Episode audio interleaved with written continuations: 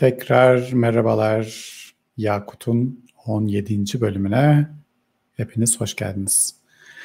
Bugün aslında Yaşar da benimle beraber olmaya çalışıyor fakat teknik sorunlar yaşıyor. Bakalım olabilecek mi? Selam Yaşar.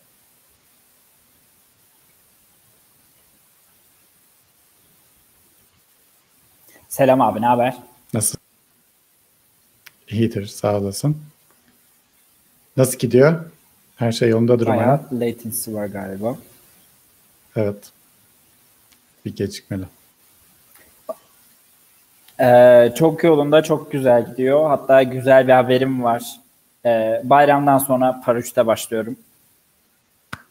Bravo. Çok güzel. Paraşüt süper bir ekip topluyor. Gelmedi galiba hiç sesim. Geldi aslında sesin de.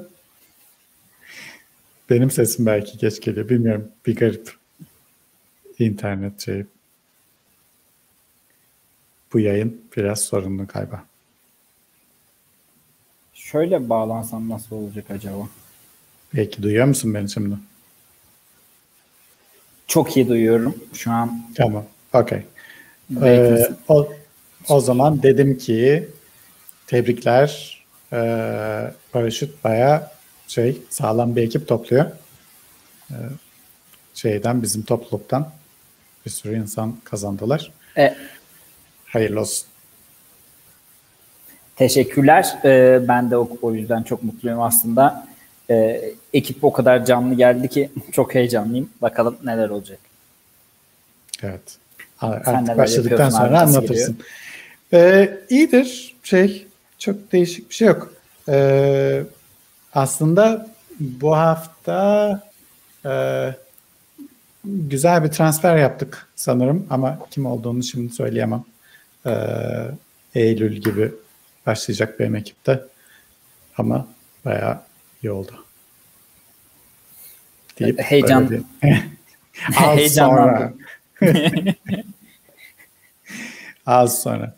Ee, şöyle bir ipucu vereyim. Yayınlarda adı geçen birisi. Bizim Yakut yayınlarında adı geçen birisiyle inşallah devam edeceğiz. Evet, e, ta, tahminleriniz için Slack kanalına bekliyoruz. Doğru cevabı bulan kişiye bir kahve benden. Evet. Tamam. Bakalım. Evet, Eylül'de doğrulayabilirim herhalde. Ee, evet, onun dışında çok bir şey yok. Ee, normal iş güç. Şey, e, RubyConf başvuruları dün kapandı. Ben de dün kapanmadan önce üç tane konuşma önerisi gönderdim. Ee, bakalım birinden biri tutar inşallah diye düşünüyorum ama tabii hepsi de reddedilebilir.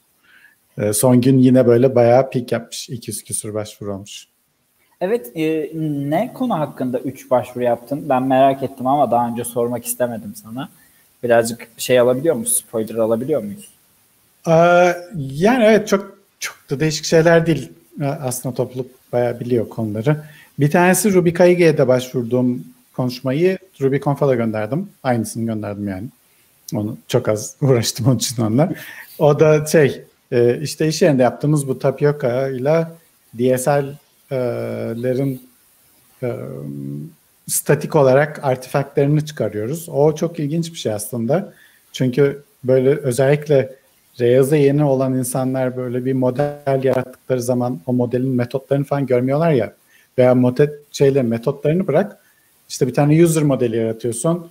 Name'i var, first name var, last name var, bir sürü bir şey var diyelim. Yarattığın generator'la e gidiyorsun dosyaya user dosyasına bakıyorsun. Class user diyor, end diyor. Bitti o kadar. E nerede ben buna bir sürü field koymuştum? Onlar nerede? Yok. Onlar çünkü Rails gidiyor database'ten okuyor. Dinamik olarak yüklüyor falan ya. E şimdi onları görmeyince çok garip oluyor bu. Bir sürü metot var. Bir de sadece field'ların kendisi yok. Yok field was written, yok was changed, yok bilmem ne falan. Aslında her bir database attribute 20 tane falan metot ekliyor modele. Ee, onların hiç böyle bir statik olarak görebileceğim bir şeyi yok falan. Nereden geldiği de belli değil. Onları generate ettiğimiz için sorbe görebilsin diye. O DSL'ler için çok aslında okunurluğu artıran bir şey.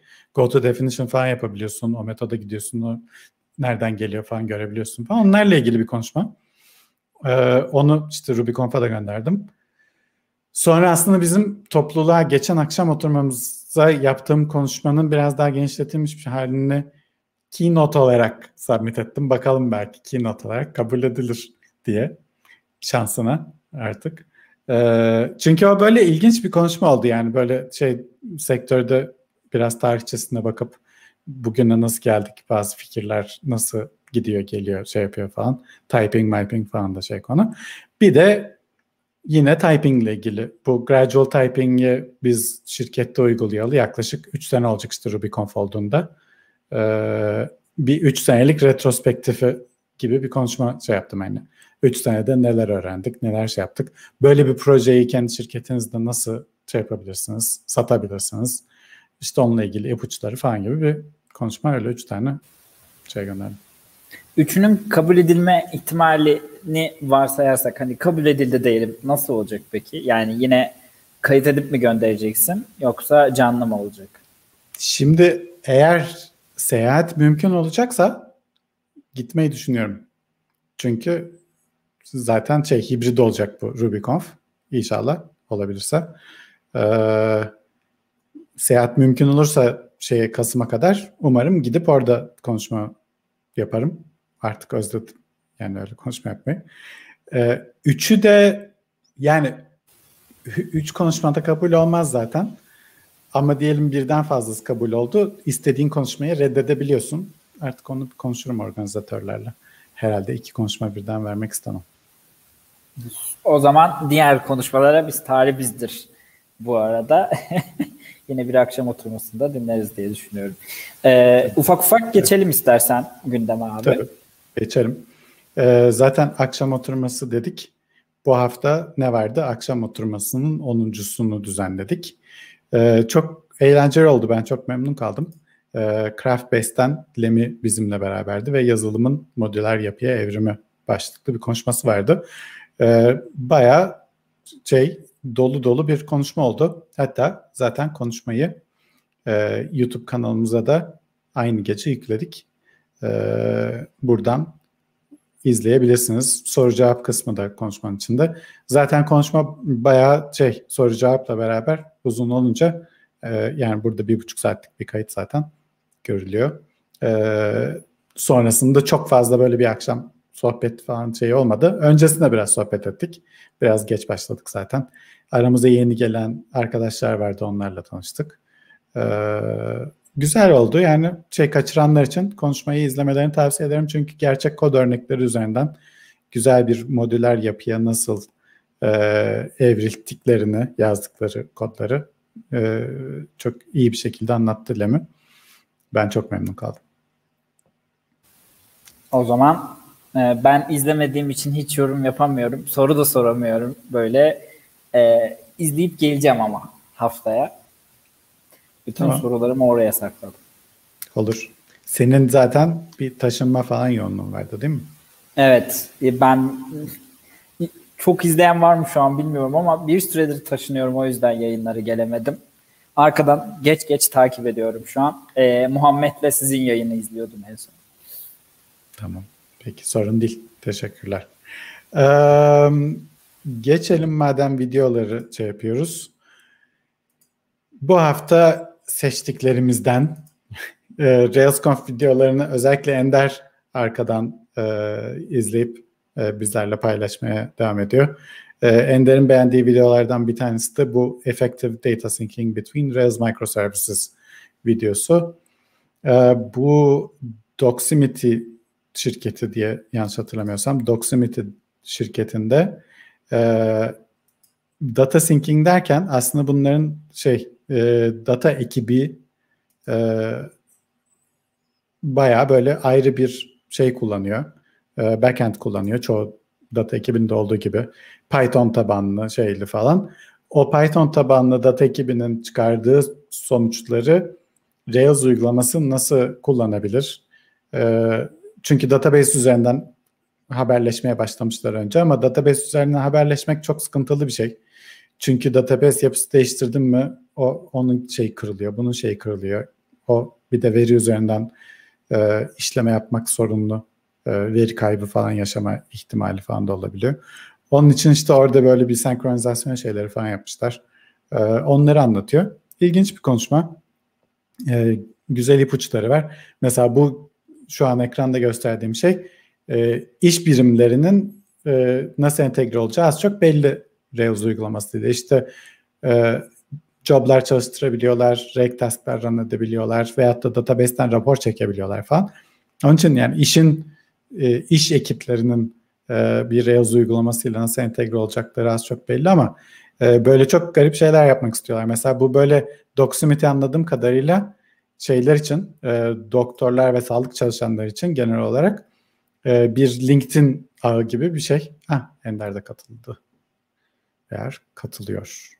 Bakayım. Ender. Hello. Selam. Beni duyuyor Hoş musunuz? Geldin. Evet. Duyuyoruz. Görüntün yok ama.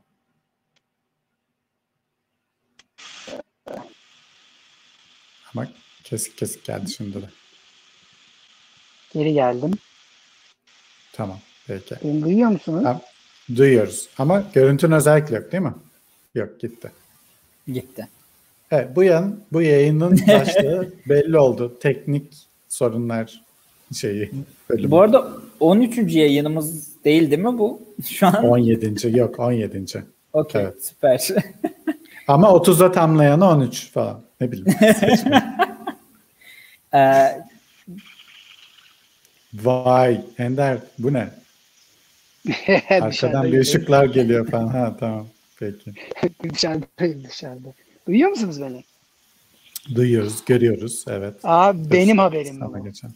Evet senin evet. haberin. Ondan bahsediyorduk. Allah iyi. Yani iyi adam lafın üstüne derler başka bir şey derler. Aynen. Haber. Ender dedim geldin yayına zaten. Ender'in beğendiği videolardan dedim. Geldin. Ne habersiniz? Ne yapıyorsunuz? Nasıl İyidir gidiyor? sağ olasın. Yayın yapıyoruz hiç işte ne olsun. İyi süper bir dinleyeyim hem de katılayım dedim ama kamerayı kapatacağım. Buradayım yani. Tamam olur peki katılırsın. Hadi bakalım tamam. Tamam. Ee, ha dediğim gibi bu Doximity sağlık çalışanları için bir LinkedIn falan gibi böyle bir profesyonel ağ işletiyorlar. Orada da e, profesyonel çalışanlar olduğu için mesela birisi makale yazmış. E, ve sizin yazdığınız bir makaleye mesela referans vermiş. Bunları görmek istiyorlar ve size haber vermek istiyor işte. Yaşar'ın yazdığı makalede sana referans ver falan diye böyle şeyler çıkarmak istiyorlar ama o da zor bir problem tabii böyle bayağı data ekiplerinin çözmesi gereken bir şey. Çünkü bunun bir formatı falan yok işte mesela Ufuk Kayserlioğlu'nun yazdığı şeyi Kayserlioğlu Ufuk diye yazabiliyorlar. işte Ufuk K diye yazabiliyorlar falan böyle bir sürü formatı var onları anlayacak, gerçekten bu ufuk olup olmadığını anlayacak, gerçekten o Yaşar'ın şeyi olup olmadığını anlayacak falan filan. O mesela şeylere falan bakıyorlarmış. Ee, Yaşar'ın konusu diyelim ne bileyim onkoloji, Yaşar onkoloji ama bu makale başka bir şeyle işte çocuk büyümesiyle alakalı falan.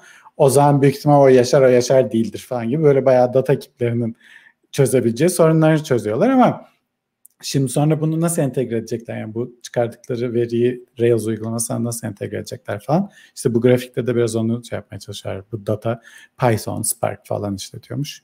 Ee, onu geri nasıl e, çeşitli mikroservisleri şey yaparlar, entegre ederler. Bunların işte yolları nedir? Orada yine Kafka ve şey kullanıyorlar. Kafka'da bir teknoloji var Avro diye. O da bir data paylaşım şeması yaratıyor. İşte o şemayla data paylaşmaya başlıyor falan. İlgilenenler için ilginç bir video. Benzer bir konuda çalışan varsa öneririz. Ben izlemedim yine. Benzer Ama bir sorunla uğraştın mı? Peki. Hiç uğraşmadım. ya tamam. ben bunu e, başlığından dolayı izlemiştim açıkçası. iki kere izledim. Şimdi biz e, mikroservis çok fazla kullanıyoruz paraşütte. Her şey zaten var yani bayağı bir, ya onlarca mikroservisimiz yok ama yani ona yakın bir mikroservis vardır ve bunların arasında data paylaşımı oluyor. E, o başlık çok ilgimi çekmişti ama burada daha eks, yani başka bir şey yapıyorlar. Aslında o yüzden de öyle oldu yani. Hani buradan daha çıkayım. Fazla evet. geldi bana izleyince biraz. Evet ama şu, şu tam. Şu, ha, tam şu şema güzel ama. Ya Kafka biraz bizim işe fazla da ama e, başka bir şey de belki uydurulabilir. Yani şu mimari hoşuma gitmedi değil. Tam şu an açık olan. Evet. Bu arada ölçeğinize göre ben Kafka'yı tavsiye ederim. Yani böyle güzel garantiler sunan. İşletmesi ne kadar zor falan bilmiyorum. Bizim şirkette işletiyor birileri. Onun için belki zordur. Onu bilmiyorum ama mesela şeyde Shopify'da bizim ölçekte falan çok yararlı oluyor. Anladığım kadarıyla Doximity'nin ölçeğinde de çok şey. Güzel garantiler sunuyor. Ee, onun için eğer ölçeğiniz onu şey yapacak, maintain edecek kadar büyükse tavsiye ederim. Ya ben e, zamanla biraz kurcaladım, konuştum. Şimdilik e, gerek yok. Onu maintain etmek daha zor dediler. E, biraz Doğru. uğraştırıyormuş galiba. E, o yüzden biz biraz SNS Quest'ten yürüyoruz. Tamam, tabii canım. Yani ne çalışıyorsa.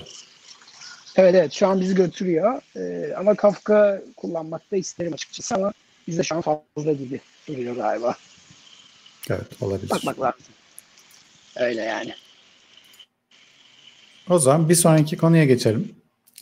Bu da Rails 7 ile ilgili yine. Hep Rails 7'den konuşuyoruz. Tekrarlayayım. Çünkü Rails 6'da yeni geliştirme olmuyor. Yani Rails'da gelecek şeyler Rails 7 e, daha doğrusu Rails'ın main branch'ında e, şey yapılıyor. E, yayınlanıyor. Onun için biz de gelecek özelliklere bakıyoruz. Tabii Rails 7 daha yayınlanmış değil. Ama eğer Rails'ı main branch'tan kullanıyorsanız bunlara e, hızlıca sahip olabilirsiniz. Eklenen özelliklerden bir tanesi de e, değişik veri tabanları arasında association'lar kuramıyordunuz daha önce Rails'da. Artık değişik veri tabanları arasındaki modeller arasında da association kurabilir oluyorsunuz Rails 7 ile beraber. Yine çok performanslı olmuyor tabii çünkü veri tabanları arası join yapma diye bir şey olmadığı için e, ayrı query'ler olarak atılıyor farklı database'lere tabii. Mesela buradaki örnekte işte bir tane dog modeli var. Bir tane human modeli var. Bir tane de treat modeli var.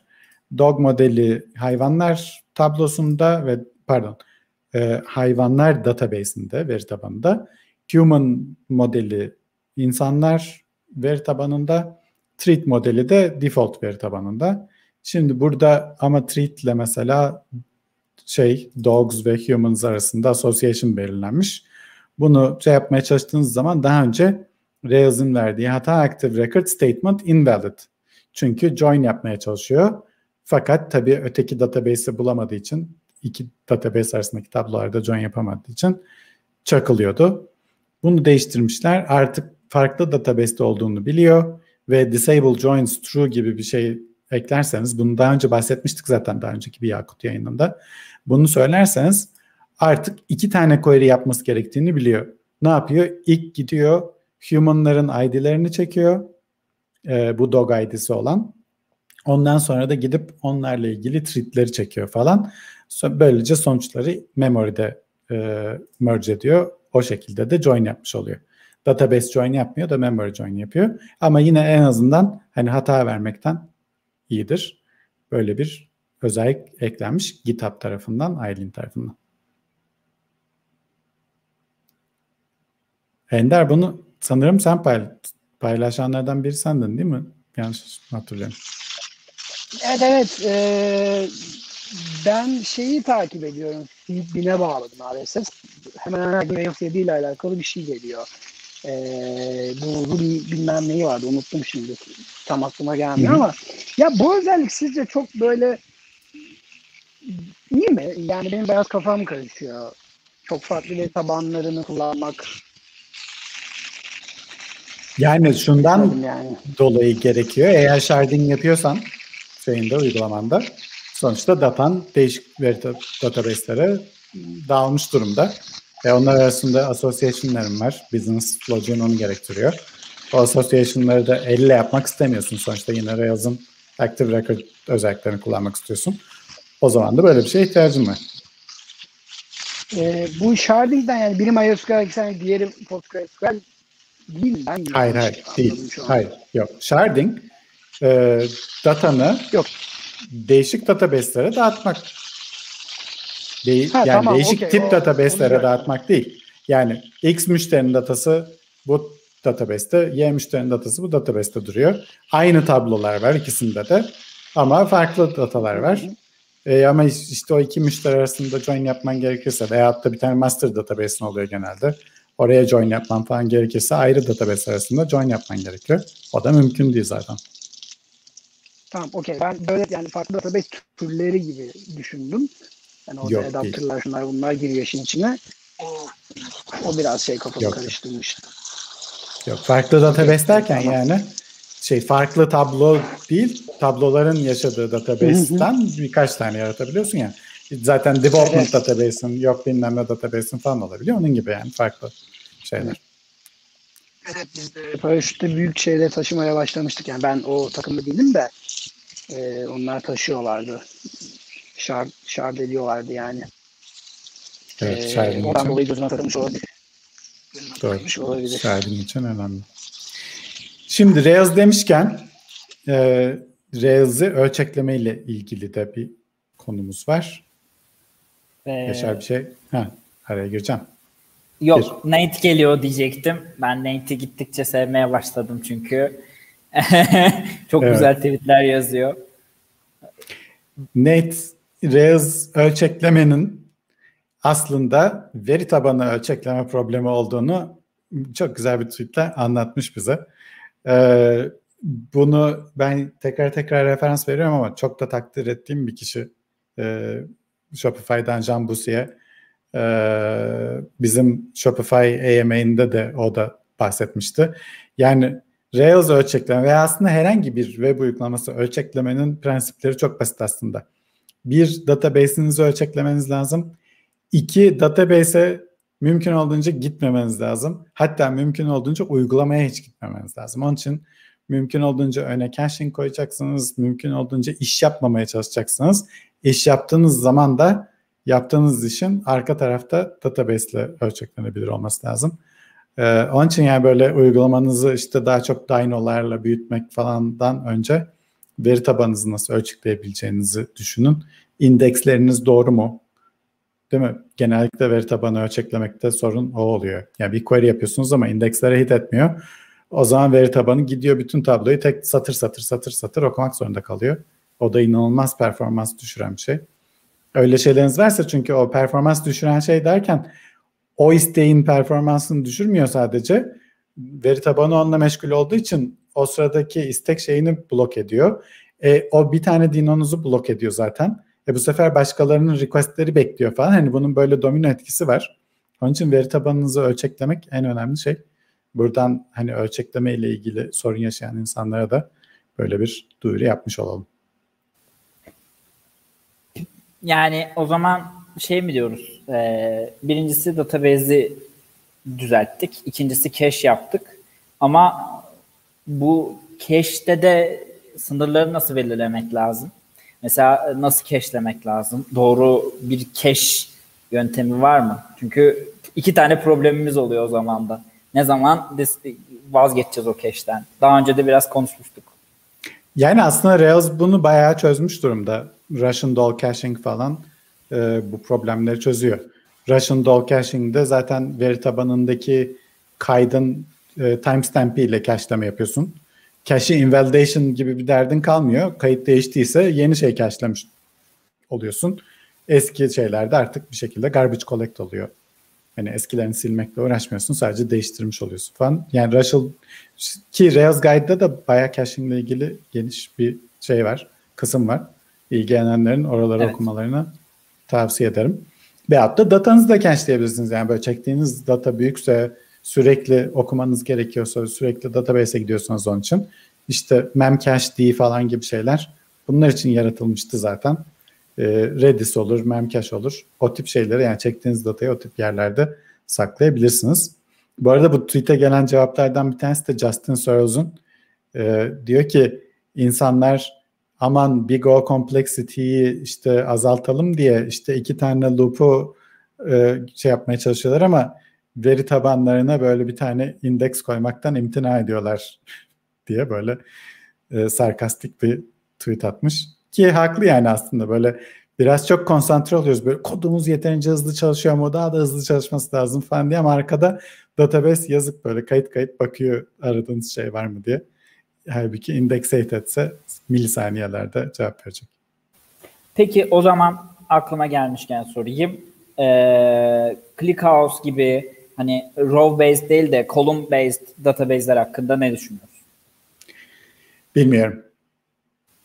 Teşekkür ederim. Yani o ClickHouse'u özellikle bilmiyorum. ClickHouse dedin değil mi? Hı-hı. Evet. Hı, yok. Yani bir şey diyecek kadar iyi bilmiyorum. Onun için Anladım. hiçbir şey demiyorum bence. O zaman şey yapabiliriz. Yani benim gördüğüm kadarıyla relational database'ler bir kere kazanıyorlar. Kazanıyorlar çünkü güzel garantiler veriyorlar. Yani o asit garantileri falan böyle pek başka işte ne bileyim çok esprisi yapılıyor falan ama espri yapmak için söylemiyorum gerçekten. Hani böyle Mongo falan gibi başka veri tabanları o asit garantilerini veremediği için e o zaman yani datanın en önemli kısmı şey korrupt olmaması. Değil mi? Yani bozulmaması datanın en önemli şeyi. E, asit garantisi veremiyorsa müşteriye diyorsun ki tamam ben senin siparişini aldım ama yazamamışsın aslında onu. Ve kaybedebilirsin. Ve kaybedersen de çok kötü yani sen müşteriye tamam dediğim şeyi yazamamış olmak çok kötü bir şey yani bir işletme için hatta hayati de olabilir. Onun için yani o asit garantileri bir iş için çok önemli. Ve, ve relational database'lerde bunu veriyorlar. Onu alternatif olarak benim gördüğüm böyle çok farklı bir şey şey yapan sunan graph database'ler var. Çünkü relational şeye kavrama hiç oturmayan şeyler o graph'ler. Ve graph yani graph algoritmaları çok farklı bu relational database'e. Ötekileri böyle hani aynı relational database mantığını işte row mu bakıyorsun, column mu bakıyorsun, key value mu bakıyorsun falan. Onun farkı gibi geliyor bana. Ee, orada da hani bir sürü garantimi kaybedeceksem niye geçeyim gibi geliyor. Ya aslında şöyle ClickHouse'u azıcık anlatmak gerekirse e, bizim MySQL Postgres nasıl işte kolum kolum bakıp şey yapıyorsa burada tam tersine row row e, şey özür dilerim. Row row bakıyorsa burada kolum kolum bakıyor. E, Yandex'in geliştirdiği bir özgür yazılım vari bir şey ve büyük verilerle uğraşan bazı arkadaşlarım ve bazı firmalar bunu çok seviyorlar. Ee, evet tam olarak bu. Ee, aslında baya biraz denedim. Hoşuma gitti. Yani NoSQL kafasında değiller. Biraz daha SQL ama farklı çalışan, daha büyük dataya yönelik çalışan. Ee, öyle aklıma gelmişken sormak istedim. Okay. Benim buradan mesela şimdi ilk okuduğum şey e, Analytical Reports Using SQL Queries in Real Time diyor. Yani bu zaten şey e, OLAP Database Management System falan. Bu böyle daha çok e, okuma şeyi hızlı. Onun için böyle daha çok rapor üretme falan tarzı işler için çok iyi diye anladım. Evet. Yani şey de kullanıyorlar daha çok SEO tarzı bir şeyler geliştirirken kullanan arkadaşları tanıyorum. Ee, okay. Öyle geldi aklıma so- sormuş oldum. Yok iyi de, ben de bilmiyordum. Öğrenmiş oldum. Ee, bunu ama yine de şey e, yani ana veri tabanı olarak büyük ihtimal kullanmam. Evet. Çünkü evet. büyük ihtimal bunun da write'ları yavaştır. Yani read'de hızlıysa genelde write'lar yavaş oluyor. bir şeyi optimize etmen lazım çünkü. Onun için yani ana veri tabanı olarak başka şey kullanıp datayı buna senkronize edip büyük ihtimal rapor çıkarmak için falan buradan kullanmak herhalde mantıklı olur ama ilk defa gördüğüm bir şey daha fazla bir şey söylemeyeyim. Hatta ya birkaç yerde görmüştüm sanırım. Şöyle bir şey de yapıyorlar. İşte e, ana veri tabanı olarak bir tane işte örneğin MySQL, Postgres koyup işte analitik için yok gelim e, bir tane graph işte Neo4j falan koyalım. İşte başka Hı-hı. bir şey için şunu koyalım deyip oraya da veri gönderiyorlar. Aslında evet. değiş, değişik çözümler. Bir de ya Mongo kullanacak kadar zengin değil miyiz acaba diyerek şaka yaparak sıradaki yazıya geçebiliriz diye düşünüyorum. Geçebiliriz. Bir şey daha söylemek istiyorum. Bir de o database şeyin içine sokabileceğimiz search, search engine'ler var. Mesela işte Elasticsearch falan gibi şeyler. Onu çünkü database olarak da yani sonuçta datayı store ediyor. database olarak da kullanmaya yeltenebilirsin ama onun da amacı aslında text search yapmayı hızlı yapmak. Zaten geçen yayında da sanırım ondan bahsetmiştik yani full text search'ı normal veri tabanıyla yapmaya çalışmayın. Özellikle hani öyle desteği yoksa Postgre'de var falan da hani böyle like query'leriyle falan full text search yapmaya çalışmayın. O çünkü çok sorunlu bir şey. Ama işte Elasticsearch falan gibi search engine'de de sanki relational database'miş gibi onları kullanmaya da çalışmayın. Yani her şeyin görevi farklı. Evet. Geçelim bir sonraki şey. Şimdi Yaşar senin konuna geldik. Bu Euriko'da Yaşar'ın beğendiği konuşmalardan bir tanesi. Bu Lisa Carlin Curtis'in How to Stop Breaking Other People's Things. Yani başkalarının e, ürününü kullanma şeylerini başkalarının ürününüzü kullanmasını nasıl e, bozmayabilirsiniz veya bozmayı bırakabilirsiniz falan gibi tercüme edebiliriz herhalde. Güzel bir konuşmaydı. E, fakat konuşmadan çok aslında e, Lisa'nın e, bir blog post serisi var. Breaking the Monolith. Bu monolith'ten mikroservis yapısına nasıl geçebilirsiniz ve niye geçmek isteyebilirsiniz konularını irdeliyor. Çünkü işte bir monolitte çalışmanın e, bazı e, şeyleri var, sorunları var. Mesela monolitteki bütün kod herkes tarafından sahiplenilen bir şey ama herkesin sahip olduğu bir şeyin aslında hiç sahibi yoktur. Çünkü herkes başkasının işi zaten diye şey yapacak.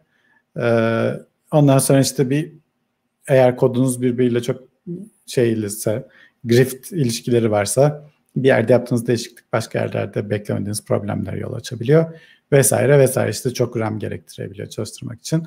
Bir sürü bunları anlatıyor. Bu işte serinin ilk e, makalesi. Bu seride bir saniye şu All Post'tan gidebiliriz. Üçüncü bölüme kadar geldi. 1, 2, 3. Üçüncü bölümde de servisler arasındaki iletişimi nasıl kurabilirsiniz? Aslında bu tam belki Ender'in istediği şey bu belki Ender'in okumak isteyebileceği e, yazı olabilir. Çünkü demin söylediği gibi onlar da mikroservisler ve servis arası konuşmalar yapıyorlar. İşte senkron konuşma, asenkron konuşma, replay edilmesi, şey yapılması. E, Yaşar'ın çok güzel şey yaptığı şey de sonda istiyorsan onu sen söyle. Ee, şey İdem Potensi diye ağlamış e, Curtis. Hani bunu daha önce de çok konuşmuştuk. Ama benim aklıma şey geliyor aslında. E, buradaki problemleri okuduğumuzda yani Distributed System 101 dersi geliyor direkt. İşte şey evet. e, bu konuda çok güzel Murat Demirbaş diye bir hocamız var. E, Bilkent'te hoca. E, Distributed Systems üzerine çalışıyor. Blog, blog var. E, tweet olarak falan bir yerlere paylaşırız. Çok tamam. güzel. E, yani kesinlikle bakın. Bir de aklıma şey geldi. E, yine Bizans generalleri problemi geldi. Bu şeyi okurken. E, böyle şu an böyle. Oh. Şimdi orada iki tane problem var. Bir Bizans generalleri problemi var, bir de iki general problem var. İkisi birbirinden biraz farklı. Hangisi aklına geldi? E, ilk olan yani Bizans generalleri problemi birbirleriyle Peki. haberleşmeye çalışan ve nasıl haberleşecekleri e, bir şey olmayan, net olmayan. Oraya Onun biraz çok... girelim mi? Bizans generalleri problemi o değil. O iki general değil. problemi. Ee, is. Sadece haberleşme ise yani güvenilir olmayan haberleşme kanalları üzerinden nasıl haberleşeceklerini bilemeyen ve hiçbir zaman haberleşip haberleşmediklerinden emin olamadıkları şey iki genel problem ve onun çözümü yok. Evet. İşte TCP'nin falan çözmeye çalıştığı şeylerden biri o iki genel problem. Bizans generalleri problemi haberleşebiliyorlar ama birbirlerine güvenip güvenemeyeceklerini bilmiyorlar. Orada bir güven şeyi var. Yani yalan söylüyor olabilir, belli şey yapıyor olabilir. Bu sefer orada aktörlerin şeyleri de var. Bizans generalleri problemini de mesela işte Bitcoin çözüyor. Daha doğrusu Bitcoin blockchain diyelim ona. Yani blockchain onu çözmeye Hı-hı. çalışıyor. Ben, Güvenin olmadığı aktörler arasında nasıl bir konsensus yaratabilirsin? Bu ben ikisini birleştirmişim. evet. Öyle hatırlamışım. Çok karışıyor evet. Onu karıştırmak istedim onun için. Gidip bu akşam buna çalışacağım. Tamam. Evet. Ama idempotency'yi ilk burada duydunuz. Lisa, Lisa da yazmış. Daha önceki yayınlarda ben de bahsetmiştim idempotency önemli diye. Ee, evet. bilmiyorum, hatırlayan var mı bilmiyorum. Hatırlayanlar yorum yazabilirler. Çok seviniriz. Evet. Yani ben sevinirim. Bir refactoring konusu daha var. Ee, Lisa'lar monolitlerini mikroservislere refactor diyorlar. Burada da Rails uygulamanızı servis objelerine nasıl refactor edebilirsiniz diye. Bu arada bu Honey Badger'ın blogu son zamanlarda bayağı iyi içerik çıkarmaya başladı. Ee, geçen bir dinlediğim podcast'ta sanırım Remote Ruby podcast'inde de bahsediyorlardı bu şeyden Honey Badger'ın içeriği bayağı iyi diye onun için izleyenlere ayrıca yani Honey Badger'ın blogunu da takip etmelerini tavsiye ederim. Burada işte bir e, yine bir book controller gibi bir şeyden başlıyor. Ondan sonra e, oradan aynı şeyi, mantığı çıkarıp book creator diye bir servis objesini çıkarıp işte book creator'a create book deme şeyine getiriyor. Neden böyle bir şey yapmak isteyebilirsiniz? Yani book controller'da işte alıyordu argümanlarını yeni bir tane kitap yaratıyordu. Tamam işte kod da belli yani. Niye böyle bir servis objesi gibi bir şey yapmak isteyebilirsiniz? Birinci şeyi ki e, Lemi'nin videosunu da gidip izleyin derim.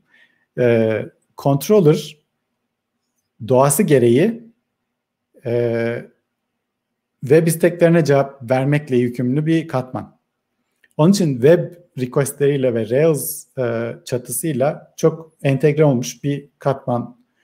Onun için controller'ı test etmeye çalıştığınız zaman böyle bir request oluşturmanız lazım. O request hit etmesi lazım. İşte cevabı gerçekten 200 geldi mi hata mı aldı falan gibi. Böyle yani bir web şey test ediyorsunuz. Halbuki siz normalde bir şey test etmek için kitap yaratıldı mı yaratılmadı mı yani benim derdim o. Sonuçta değil mi? Yani ben bu servis çağırdığım zaman kitabı yaratabiliyor mu yaratabilmiyor mu? Veya yaratıyor da doğru parametrelerle yaratıyor mu? Doğru e, datayla yaratıyor mu? Onu test etmek istiyorum. Onun için onu test eden mantık ayrı bir sınıf tarafından işleniyorsa o zaman onu tek başına test edebilirim. Hiç Rails'a dokunmama gerek kalmaz. Ee, yani veri tabanı için belki yine Rails devrede olur da yani bir request üretip de işte o controller'a hit etmesini sağlayıp da ondan sonra cevabına bakıp falan onlarla uğraşmak zorunda kalmayız.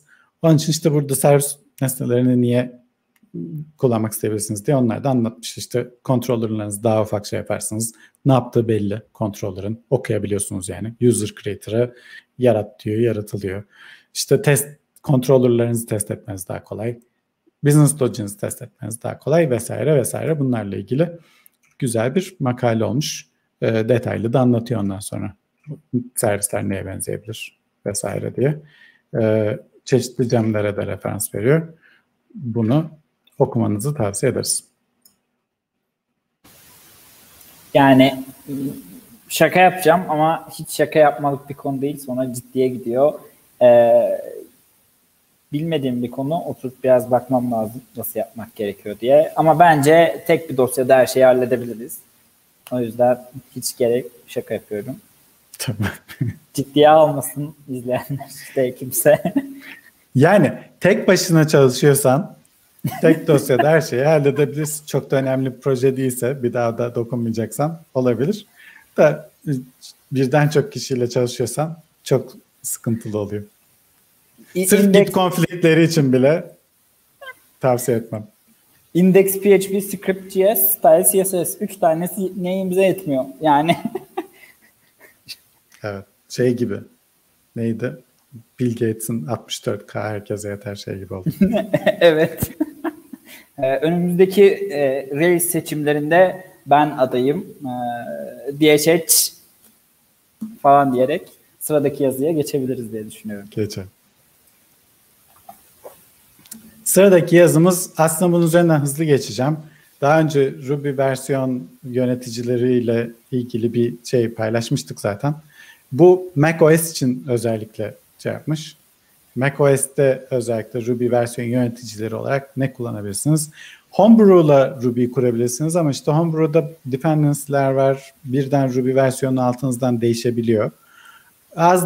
The birden çok dil için zaten daha önceki yayında konuşmuştuk şeyi. Yine burada RVM, RBNV, işte Change Ruby. Bir tane de benim de daha önceden bilmediğim From diye bir şey varmış. Rust'la yazılmış Ruby yöneticisi. Onu bilmiyordum. İşte bunları nasıl kurarsınız? Ondan sonra Docker alternatif olarak Docker kullanabilirsiniz. Onu da bahsetmiş. Ve ondan sonra sonlandırmış yazıyı. Böyle bir makale. Eğer özellikle Mac ortamında çalışıyorsanız böyle bir şey de ilginizi çekebilir. Ya aslında e, sanırım Change Ruby kullanıyordun en son abi sen. Doğru mu hatırlıyorum? Evet. Bizim şirkette zaten default onun için ben de şirketin defaultundayım.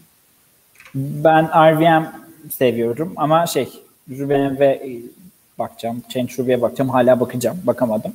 Ee, ASDF güzel ama yani bir tool çok fazla iş yapmaya çalışınca beceremiyor çok bence. O yüzden hiç e, kendimi riske atmadım. Ee, ben sadece şey demek istiyorum. Altta Docker önerisi vardı. Ya macOS'ta o kadar stabil olur mu bilmiyorum ama e, GNU Linux tarafında kullananlar olursa olabilir ama bence gerek yok. Birazcık şey geldi bana. Hani yani şundan güzel. Şundan güzel aslında başka bağımlılıklarını da izole ediyorsun. Böyle makinandaki Ruby'nin versiyonu bilmem ne falan gibi şeylerle uğraşmak zorunda kalmıyorsun. O açıdan güzel. Ama işte kullanılabilirlik, ergonomi, işte performans falan açılarından da düşünülmesi lazım. Ama makinede böyle yine de yani Docker kullansam bile makinede bir Ruby versiyon yöneticisi gerekiyor işte. Çünkü hızlı bir script yazmak istiyorsun, şu nasıl çalışıyormuş diye bakmak istiyorsun. Bu versiyonda nasıl çalışıyor, şu versiyonda nasıl çalışıyor diye bakmak istiyorsun falan. Onun için yani Ruby'ler arasında geçebileceğin böyle sürekli Docker'ı ayağa kaldırmadan şey yapabileceğin bir şey iyi olur. O, o nedenle de gerekiyor. O zaman sıradaki. Evet. Sırada Brandon Weaver'ı bilenleriniz vardır. Bu ben Lemur, Lemurlarla olan şey konuşmaları çok ünlü e, şeyde Square'de staff engineer e, ve e, çeşitli şey Ruby konferanslarında, Rails konferanslarında konuşmaları var. Eloquent Ruby diye bir kitap var sanırım. Daha önceki bu kitap önerilerimizde de adı geçmişti. Eloquent Ruby kitabını ben de, de aslında daha okuyamadım ama çok tavsiye edildiğini duydum. Ee, Brandon ilginç bir şey yapmaya başlamış. İşte chapter 1, chapter 2 şimdiye kadar iki chapter'ını şey yapmış. E, blogu üzerinden beraber kitap okuyalım falan gibi bir şeye girişmiş. İlginç bir mantık. E, kitabın üzerinden şey yapıp sanırım kitaptaki örnekler veyahut da belki kendi yarattığı örnekler üzerinden işte Eloquent Ruby okurken onun verdiği önerileri takip eden e, çeşitli şeyler. Bir de kendisinin önemli olduğunu düşündüğü yerleri sanırım ön plana çıkarmış şurada şey almış, e, alıntı yapmış falan. Çok güzel bir seri olmuş ya. Çok hoşuma gitti şu an. Çok evet, merak ettim. Kitap özetiyle yorum falan karışımı bir şey.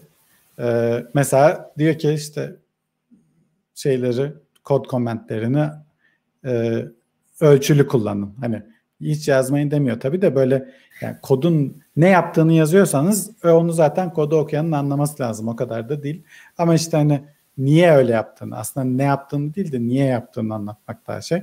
Onun için o tip şeyleri az kullanın falan gibi öneriler var. Peki Style şey, şeydeki kullanımlara ne diyorsun abi? Ee, tam olarak ismi var mı bilmiyorum ama hafif şuradakiler gibi yani şu attribute accessory var ya Dokümantasyon gibi. Evet evet dokümantasyon gibi. İşte hangi program evet. geliyor, ne geliyor, neden geliyor, birazcık açıklıyorlar ya genelde fon- e, fonksiyonların altında işte class'ların Hı. altında. Bu kullanıma ne diyorsun? Yani sence bu mantıklı mı? Ee, bazılarını burada tutmak yoksa bunun ayrı bir dokümantasyonu olmalı mı? Yani ayrı bir yerde mi olmalı? Ya bence ayrı bir yerde olmalı. Yani bu tip şeyler zaten bu tip dokü bu tip komentlerin en büyük sorunu kodu değiştirip komenti değiştirmeyi unutmak zaten. Onun için e, tarif ettiği koddan ne kadar uzakta yaşarsa o kadar atıl kalacak. Onun için üzerinde kalması en mantıklısı. Ve e, yani metotların parametrelerini ve parametrelerin tiplerini ve ne anlama geldiklerini dokümente etmek çok mantıklı ki Rails koduna falan bakarsanız bütün Rails dokümanı falan da oradan çıkıyor zaten. Bu kod üzerindeki komentlerden çıkıyor. Bunu yapın. E, tiplerle ilgili benim kendi ön yargım var. Tabii tipleri dokümente edecekseniz daha Sor- şeyde test edilebilir bir şekilde dokümente edin. Sorbe veya RBS ile dokümente edin derim. E, amacınız dokümantasyonsa. Çok teşekkür ederim. Çünkü neden onu öneriyorum? Çünkü orada bu sefer hata yaptığında mesela parametrenin adını değiştirdiğinde sorbe anotasyonunda değiştirmezsen zaten statik analizden hata alacaksın. Onun için o zaman o, o tip dokümantasyonun e, şeyden senkronizasyonu kaçması mümkün değil. E, o açıdan bence daha şey mantıklı bir şey. Ona da ama şeyini yazamıyorsun. Parametrenin anlamını falan yazamıyorsun. Onun için bu tip dokümantasyon tavsiye ederim. Ve kodunuz hızlanır diye düşünüyorum. Yani bahaneyle. E, yani hızlanabilir. Yavaşlayabiliyor sonra trenden dolayı. Ama neyse. Ha işte bu camels for classes, snakes everywhere else falan. Bunlar zaten aslında basic Ruby yazanlar için 101 gibi bir şey. Ee, sınıf isimlerini büyük harfli şeyler, kelimeler olarak öteki şeylerini de alt çizgiyle ayrılmış kelimeler olarak yazmayı zaten bütün Ruby'ciler alışıktır. Ama işte Eloquent Ruby yani nasıl daha elegan, nasıl daha güzel Ruby yazarsınız kitabının üzerinden geçiyor Brandon iki tane bölüm olmuş. Bu seride dinleyicilerimize, izleyicilerimize tavsiye ederiz. Sen de oku bence Yaşar. Ben ilk işim galiba bu olacak. Diğerlerine bırakıp. Çünkü şey çok ilgimi çekti. Yani e, şey olur ya, ya bir kitabı oku, okumak o kadar sarmaz ama birisi anlattığında bir dakika ya çok e, eğlenceli bir şeyler. Bir de abi yani abi şakasına diyorum şey abi galiba çok yetkili biri bu konuda. Evet evet. Öyle birinden çok... dinlemenin de faydası oluyor. Çünkü senin ya da işte bir başkasının konuşmasını dinlediğimde normalde fark edemeyeceğim şeyleri bir dakika ya ha bu yüzdenmiş diye görmek iyi olabiliyor. O yüzden istemeklerim bile şu an. Tamam. Çok güzel. Ee, zaten sonlarına geldik yayının. Orada da birkaç tane aslında işte Cem veya araçtan bahsetmek istiyoruz. Ee, bunlardan bir tanesi Bridgetown. Ee, Bridgetown ilginç bir proje. Bu Bridgetown'la nasıl bir blog yazarsınız falan gibi bir blog yazısı olmuş. Ama şuradan bir Bridgetown'u da açalım. Ee, Bridgetown projesinin sitesine de gidelim. bridgetownrb.com onun sitesi de. Bu Bridgetown'un yaratıcısının daha önce e, dur neydi bakayım? Bu Berlin'deki e, Ruby user grubunun Rugby ha Rugby e, Berlin Ruby user grubunun etkinliklerinin bir tanesinde bu Bridgetown'u yaratan e, çocuğun konuşması vardı ki sanırım onu da evet buraya koymuşlar. E, bur, buradaki video sanırım o.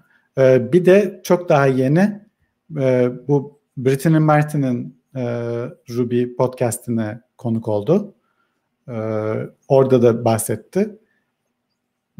Şeyin Bridgetown yapmaya çalıştığı Jekyll çok atıl kaldığı için e, ve uzun süredir çok bir geliştirme görmediği için e, Jekyll'dan çok sıkılmış bu Bridgetown'u yaratan arkadaş ve işte birkaç insanla konuşurken ona demişler ki niye fork etmiyorsun Jekyll'ı falan. O da demiş ki ya çok iş falan filan. Ama birkaç kere duyunca ya niye fork etmiyorum ki falan demiş. İlk yaptığı işte şu olmuş. Gitmiş fork etmiş Jekyll'ı. Hiçbir şey değiştirmemiş. Sadece Jekyll yazan her yere gidip Bridgetown diye değiştirmiş. Ve push etmiş. Tamam, başka hiçbir şey de yapmamış. Birden de bir ilgi görmüş yani falan. O da şaşırmış. Ondan sonra oradan devam etmiş. Birkaç kişi de buna katılmış galiba. Çünkü yapmak istediği şey e, Jekyll'ı daha modern web teknolojilerini kullanabilir hale getirmek. İşte React'le, React'le, Tailwind'le, bulmayla falan çalışır hale getirmek. Arkada işte Webpacker falan veya Webpack falan gibi şeylerle çalışır hale getirmek. E, çok ilginç fikirleri var. Mesela Bridgetown'la yarattığın statik site niye arkada mesela bir Rails uygulamasından data çekemesin falan gibi. Böyle datayı hani sadece statik değil de böyle dinamik olarak çekip ön tarafta React'le e, sunabildiğin falan bir yapıya da gitmek istiyorlar galiba. Yani Jekyll'ı e, fork edip bayağı geliştirmişler. Değişik bir yöne doğru götürmüşler. Onun için e, eğer Statix'te yaratıyorsanız veya yaratma ihtiyacınız varsa buna da bir bakın derim. Eğer denemek istiyorsanız bu blogdaki şeyleri kullanıp e, nasıl setup edebileceğinizi, ondan sonra nasıl başlayabileceğinizi, nasıl tasarım yapabileceğinizi falan bu blogu takip ederek bir deneme yapabilirsiniz diye düşünüyorum. Onun için bunu bir şey yapmak istedim. Çok güzel olmuş. Çok ben bunu tamamen gözden kaçırmışım linkler arasında da. Ee, zaten Jamstack çok popüler olmaya başladı son bir yılda yanılmıyorsam. Üstüne evet. de e, Netlify işte vesaire benzeri API araçların, CMS'lerin çok popülerleşmesiyle yani çok güzel bir tarafa doğru kayıyor galiba bu işler. Bu Ruby'de tarafında da olması çok hoşuma gitti. Ben e, Jekyll'ı pek bir, bir defa kullandım ama Hugo'yu çok seviyordum. Bir de Bridgetown'ı denemek lazım artık galiba. Evet, ben de Hugo'yu galiba bir defa kullandım da bu biraz bana karışıktı çıkmıştım. yani herhalde iyi anlamamışım ama. Bir şeyleri çok şey yapmadım. Bir kere de Gatsby kullanmaya çalıştım. Evet dedim bir tane data çekeceğim. bir sürü takla atıyorum falan. Yok dedim bu bana göre değil. Hızlıca uzaklaşmıştım. Bizim bütün e, organize şey özgür yazılım ve Linux günleri, özgür web teknolojileri günlerinin hepsi Hugo'daydı. Çok Hı-hı. çok hoşuma gidiyor. Yani hani çok temiz, basit, sade, hiçbir şeyle uğraşmamak. Ee, yani uğraşıyoruz tabii de. tabii. Benim de en çok sevdiğim şeylerden bir tanesi Statix'te yapabileceğim proje yapmak. Ee, bu benim bir tane işte söyleyip duruyorum. Slack Teams.net sitesi var. O böyle statik bir site. Onu middleman'la yapmıştım falan. Yani hiçbir server run etmeye falan gerek yok. Ne onunla uğraşacağım? Koyuyorum GitHub Pages'e işte o serve ediyor. Sanırım önünde de Cloudflare falan var. Çalışıyor işte böyle hiçbir şeye dokunmuyorum. Deploy, deploy falan kendi başına oluyor yeni bir PR merge ettiğimde. Çok temiz statik site. Ben de çok seviyorum yani. Çok ilginç bir fikir duydum bu arada. Pardon sen şey sözünü bölüyorum. Birisi şey diyordu. E, statik web sitesine tabii bu sefer komentler falan koyamıyorsun ya. Mesela bir tane blog yaptın statik site olarak comment section'ı koymasın, discuss falan gibi bir şey yapman lazım. Birisi şey um, ne Rails issue'ları veya şey ama Rails nereden çıktı? GitHub issues veya GitHub discussions falan gibi bir şeye API'sini kullanarak onu işte sitenin içinde comment şeyi gibi gösterebilir miyiz falan diye bir şey söylüyordu. Bayağı bir ampul yaktı kafamda. Yani bedavaya getirmek için ama Netlify'da ve Versal'da zaten ücretsiz bayağı bir kullanım. O yüzden şey aramaya gerek yok bence biraz bölüm maceraya. Ama yapabiliyorsak neden olmasın diye e, denenebilir diye düşündüm. Ya ücretsizliğinden değil de böyle arkada boşuna bir şeyin çalışıyor olması bana çok şey geliyor. Yani çalışıyor işte GitHub'ın serverları çalışıyor. Hapisi de belli. Yani yazdığım şeyler oraya şey yapsın. Bir de orada kaydı maydı falan da oluyor. Çünkü bir de comment şey yapacaksın. Onun veri tabanı da var. Bir de veri tabanıyla uğraşacaksın. Ay o data gitti mi gitmedi mi falan. ne uğraşacaksın? GitHub tutsun işte. Arkada. Ee, GitHub koca bir hayrata dönüştü zaten. Yani e, statik çok hoş. Yani GitLab da yaptı. Keşke Muhammed olsaydı burada konuşsaydık. Yani GitHub statik konusunda çok güzel çalışıyor. GitLab biraz beğenmedim. Yani bilmiyorum denedim mi ama GitLab'ı da denedim. Denemedim. Hiç deneme abi. tamam. Yani, Yolum düşmüyor genelde GitLab'e de ondan. Öyle aklıma geldi. Söyleyeyim dedim ben de bunda. Tamam. Ee, bilmeyenler için ChartKick kütüphanesini, ChartKick Gemini e, ön plana çıkarmak istedim. E, Ruby ve Rails uygulamalarınızda çok temiz böyle bir satır Ruby ile e, JavaScript'te çalışan chartlar üretmek istiyorsanız ChartKick tam size göre. E, hatta sanırım ChartKick'in değişik diller içinde olan şeyleri falan da var ama JavaScript'te olduğu için böyle işte üzerinde hover'da gözüken data label'larının olduğu falan değişik grafikler üretebiliyorsunuz. Değişik chart tipleri var. Line chart var, pie chart var, column chart, bar chart falan. E, bir sürü şeyler var. Ve ekranda görenler için şöyle bir satır bar chart üret. İşte datayı şununla grupla, bununla samet falan deyip veriyorsunuz. Grafiği çiziyor. Yani o JavaScript generate ediyor. Sayfada çiziliyor falan. Bu chart 2 yapan Andrew Kane diye bir adam çok da şey e, üretken birisi. Bir sürü çok, projesi var. Çok güzel. Çok Hı-hı. çok çok beğendim. Çok hoşuma gitti. Hatta şöyle şey yapayım. E, bu Andrew Kane genelde hep de kickli bunun şeyleri. e, Ankane GitHub ismi. E, bir yere nerede şey çalışıyordu? Bu şey yemek şeylerinden bir tanesinde çalışıyordu Amerika'da. Hangisini unuttum. Neyse o da önemli değil. Chatkick var. SearchKick var bu arada. SearchKick de şey hazır konuşuyorken ondan da bahsedelim. SearchKick de Elasticsearch ile çalışmak için çok güzel bir kütüphane. Ee, Elasticsearch'te query'ler yapmanızı ve onları ondan sonra data modelinizle birleştirmesi için falan e, Rails'la entegre çalışıyor bildiğim kadarıyla. Onun için güzel bir kütüphane. Çok da üretken bir arkadaş. SearchKick çok güzel. Elastic kullanmasanız bile kesinlikle kullanın bence. Çok güzel çünkü. Yani bayağı iyi. Ya bunu sen yani, daha önce kullandın yani. Elastiksiz kullanabiliyoruz diye hatırlıyorum yine. Yani normal SQL'de de vesairede çalışıyor diye hatırlıyorum. Yanlış hatırlıyor olabilirim. Bir kontrol edeyim ben. Tamam şeydir doğrudur. Demek ki bu arkadaşın ürününü kullanmışsın önce. Evet ya çok ayıp oldu şu an tanımamak.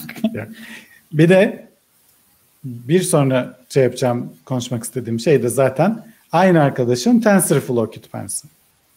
Ee, TensorFlow'u bilen biliyordur. Bilmeyenler için kısa bir girizgah yapalım. Google'ın ürettiği bir machine learning e, çatısı mı, platformu mu diyelim artık bir değişik bir yerlere gitti galiba ama e, aslında çatı gibi bir şey değil mi? E, verinizi siz getiriyorsunuz. TensorFlow'un çatısıyla veri işleme modelleri oluşturuyorsunuz. Ondan sonra onları veriniz üzerinde çalıştırıp ortaya bir ma- şey makine öğrenmesiyle üretilmiş bir model çıkıyor. Sonra o modeli çalıştırarak yine TensorFlow'la e, işte karar verebiliyorsunuz. İşte bu hot dog mu değil mi falan gibi kararlar verebiliyorsunuz. Normal makine öğrenmesi şey. Bildiğimiz kadarıyla Google'ın kendi içerideki bir, bir sürü makine öğrenmesi şeyleri de bununla çalışıyor. Tabii bu TensorFlow çoğu e, data şeyinde olduğu gibi Python dünya, dünyasında çıkmıştı. E, ondan sonra JavaScript'te bir portu falan oldu. E, fakat bu da Ruby için olan portu. Çünkü bu Andrew son zamanlarda bu deep learning şeylerine falan da bakıyor. Ruby'ci olduğu için onları da Ruby ile kullanmaya çalışıyor. Bu TensorFlow'un sanırım C++ API'sini kullanıyor. C++ API'sini kullanarak aynı TensorFlow modellerini işte TensorFlow'la constant böyle tanımlıyorsunuz. TensorFlow'la değişken böyle tanımlıyorsunuz. İşte matematiği böyle yapıyorsunuz falan gibi. TensorFlow dediğim gibi bir çatı olduğu için kendi bir iş yapış yoğurt yiyiş şekli var. Ee, ama sonunda söz verdiği şey bu tip böyle data transformasyon ve makine öğrenme şeylerini çok performanslı yapabilmek. Yani niye yapıyorsunuz? Performanslı olsun diye. Ee, Ruby ile kullanmak istiyorsanız bu güzel bir ceme benziyor. Ee, bakın derim. Fizzbuzz örneği bile yapmış yani. Ee, çok güzel olmuş. Çok da hoş olmuş. Çok da iyi olmuş. Ben e, bu sırada şeyi kontrol ettim. Hangi cemi kullanmışım diye. SearchKick'e bakmışım. Oradan hatırlıyormuşum. Rensek'i kullanmışım. Ara lafı gelmişken Hı. Rensek övebiliriz galiba. Evet doğru. Rensek de o şey Elasticsearch'e çalışan kütüphanelerden bir tanesi. Doğru. Ee, benim içeriklerim buydu. Paylaşmak istediğim. Ender de bir katıldı ama sürekli bizimle olamadı. Düştü arada herhalde. Yaşar senin var mı paylaşmak istediğin bir şey? Ee, ben çok heyecanlıyım. Yani yeni iş için. Hmm. O yüzden onun heyecanıyla bekliyorum artık başlayayım falan diye. Ee, belki iki hafta sonra bir yani bir son bu akşam oturmasında değil bir sonraki akşam oturmasında bir sürpriz yapıp artık e, Zeitwerk konuşabiliriz artık loading konuşabiliriz diye düşünüyorum. E, zamanı gelmiştir artık e, konuşmanın. Böyle güzel haberler vereyim. Senin var mı peki güzel. abi? Yok. Değişik bir şeyim yok. Benim. O zaman evet. herkese iyi evet, tatiller yayını diyelim. kapatabiliriz. Şey yapalım. İyi tatiller diyelim. Ee, her zaman olduğu gibi bu yayın yayından sonra e, açıklamasını güncelleyerek bu yayında konuştuğumuz şeylerin linklerini koyacağız. E, aynı zamanda ses kaydını Anchor FM'e koyuyoruz. Podcast olarak da dinleyebilirsiniz. Ve bizim Ruby Türkiye Discuss e, veya Discours'umuza da her bölümü bölüm notlarıyla beraber ve YouTube, Twitter ve Anchor linkleriyle beraber koyuyoruz. Orada tartışabilirsiniz. Hatta sorularınız varsa e, eklemek istediğiniz şeyler varsa discuss.rubyturkiye.org adresine gidip orada Yakut kısmında her bölümün altında gelip sorular sormanızı veya yorumlar bırakmanızı istiyoruz. Çok makbule geçer. Orada bir konuşma başlatmak istiyoruz. Ee, buyur Yaşar. Bence de çok güzel olur. Hatta eğer ya şunu da konuşsanız da dediklerinizde yine Discuss'ta açabilir ya da e, Slack kanalımızda bizi de paylaşabilirsiniz. Belki aramıza katılmak istersiniz. Oturup birlikte nedir bu e, diye konuşuruz ya da eleştiririz Tabii. ya da başka şeyler. Çok, çok iyi olur. Daha önce Çağrı programımıza konuk olmuştu.